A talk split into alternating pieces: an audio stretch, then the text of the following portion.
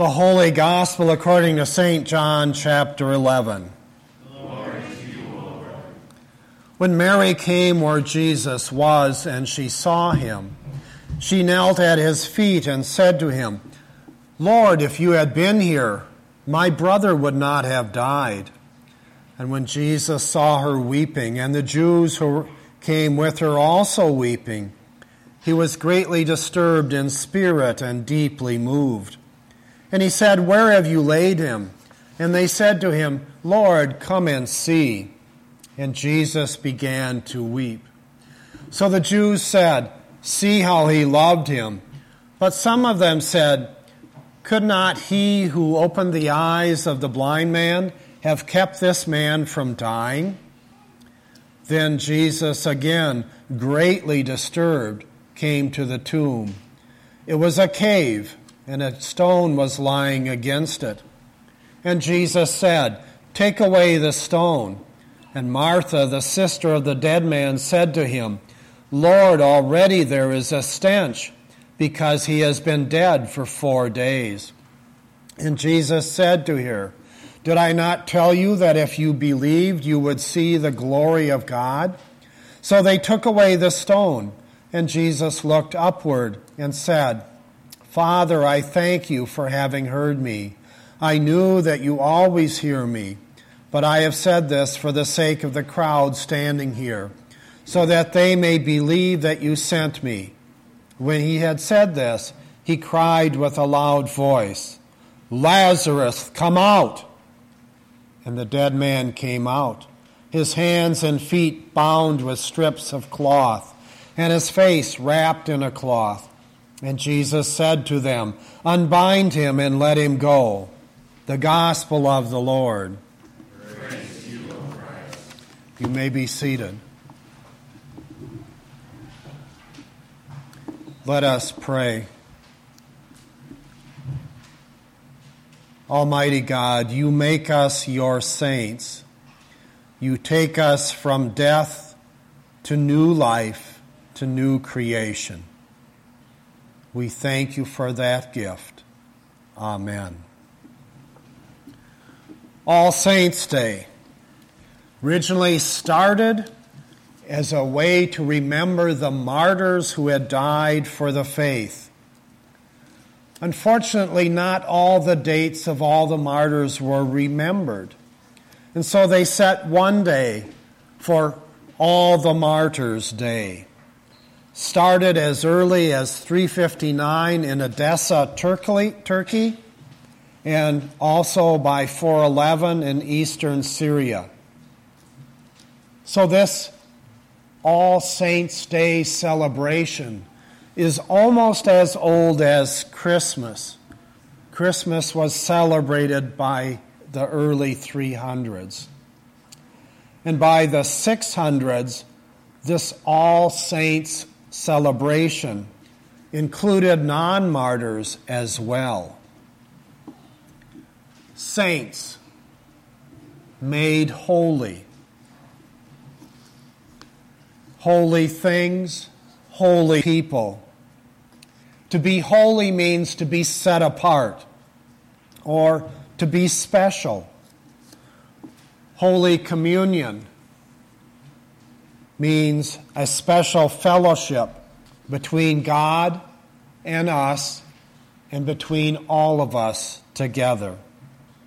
The Holy Bible, a special book. The Holy Spirit, that special wind from God. And today, a day of worship. Remember the Sabbath day to make it holy. It is a special day set aside. So, what makes a saint? A saint is a holy person. But what's a holy person? A holy person is someone who is special. But how do you become a saint or a special person? Let's look at the Old Testament. Exodus 29 For seven days make atonement for the altar and consecrate it. Then the altar will be most holy, and whatever touches it will be holy. or in Exodus 30 for the talking about the tent of the meeting and the many things used in worship. You shall consecrate them so they will be most holy, and whatever touches them will be holy. Do you see the theme? What makes the Holy Bible holy? Because it has been in contact with God. What makes the breath of the Holy Spirit holy? It has been in contact with the Holy God. What makes Holy Communion or Holy Baptism holy? Because they have been in contact with the Holy God. What makes a person a saint or a holy person? He or she has been in contact with the Holy God. In the Old Testament, it was only the priest that would become holy by touching those holy things. But Jesus comes and he changes that. He opens up a way for all people to become special, to become holy, to become touched by God. So being a saint is a gift from God. You are a saint because you have come in contact with God. Being a saint is not something you do for yourself, although we hear that phrase often used. They're a saint because they have done so many good things in this life. But that's not the definition. The definition is you are a saint because he or she has come into contact with the Holy God. And Lazarus, in our text, is holy because God has come into contact with Lazarus. There is Lazarus, dead in the grave. There is Lazarus that can do nothing because he is dead. All he can do is be there. And yet God gives him life. We are called in faith, and it's a call to die. In our baptism, that call is made clear so that we may be part of a sainthood, the power that gives life. We died in baptism and we die in daily repentance. And God lifts us up to new life beyond our sins. I like how it takes place in the reading. Jesus comes and he weeps. I don't know when we were doing confirmation verses, they had to have one that they would like to read and everybody picked out this text Jesus wept. Two words.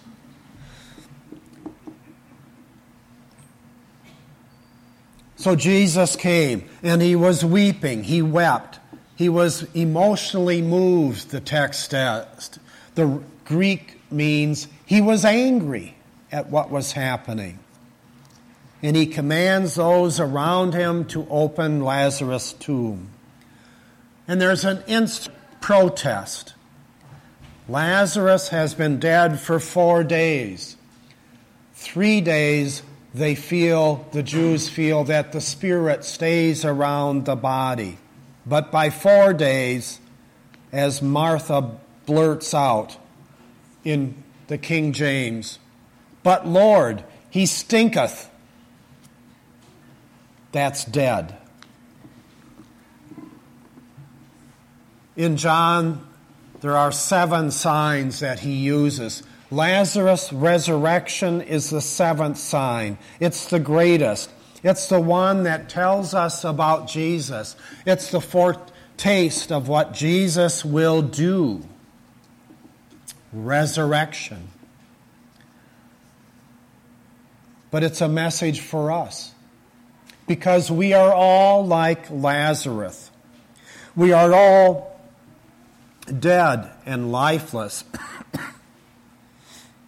we are all like a corpse, bound up in grave claws, which the world puts upon us to separate us from God. We are still and we are stiff and we stink. We stinketh. That is, until Jesus calls us out of the tomb. And then he orders everything that binds us away from God to be taken off. We are free. And he breathes into us the breath of the Holy Spirit and makes us a new creation. The body of Christ, the community of the baptized, the communion of the saints. That's what we are. We are all like Lazarus. We stinketh until Jesus calls us out of our tomb and gives us life. He binds us together. He changes our world. Lazarus is the work of Jesus today. I don't know about you, but when I look at my life through the eyes of Christ, to quote the King James, I stinketh. And some days I stinketh more than others. And now I can hold up the mirror. Because that's what we are. So the promise of the story of Lazarus is that Jesus loves us. Jesus wept for us. Jesus was angry at what was happening and he brings life into death and conquers it. He brings freedom from our bondage. He shines a light into every dark corner of where we live. Jesus is dangerous. Jesus has the power to turn our life upside down, to take our life from death and make it living. That's what the Pharisees were afraid of. They weren't afraid of his teaching. But when he resurrected Lazarus, they knew he was powerful, that he was dangerous. And we should have a little fear in this love for Christ because he is dangerous. Discipleship. Do we really get it? Discipleship means to follow Christ. And where did Christ go that we are to follow? Following Jesus can lead us into dark, uncomfortable, dirty, smelly places. It can lead us into danger, and lead us into contact with dangerous people. Following Jesus calls us to our pews, to our hymns, to our ritual worship. And then it gets dangerous again, and he calls us to go forth into the world. because Jesus calls us to love. And love is dangerous.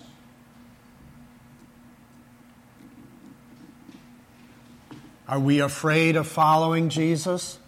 Yes, we are. We want to do a little. And Jesus says, Follow me. If you're a little afraid, that means you're paying attention and that your eyes are open to what it means to be a disciple.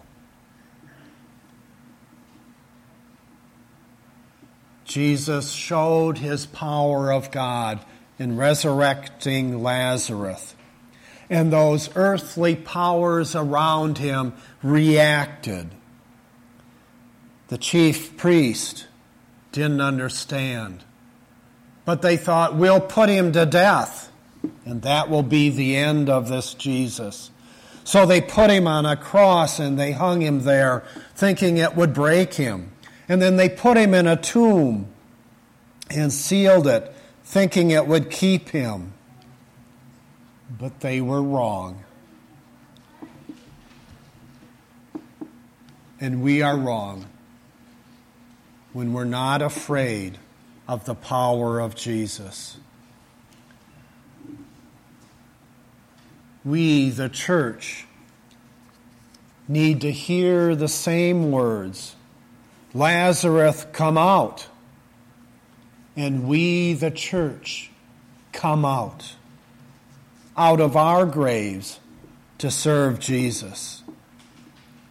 This God that we worship made the universe and he loves it. And when we cry out of the depths, that God hears us and loves us. We think Jesus is slow in reacting, like what happened when Mary and Martha wanted Jesus to come. We think it's too late like Mary and Martha thought it was too late. If you had only been here, he would not have died. And Jesus says, Lazarus, come out. And the story is changed.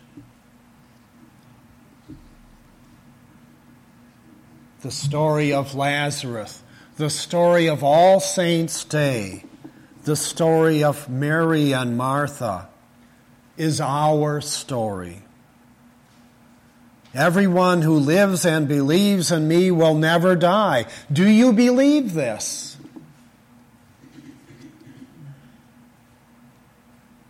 Do you? Do we? Is Christ my hope, my life, my all? Amen.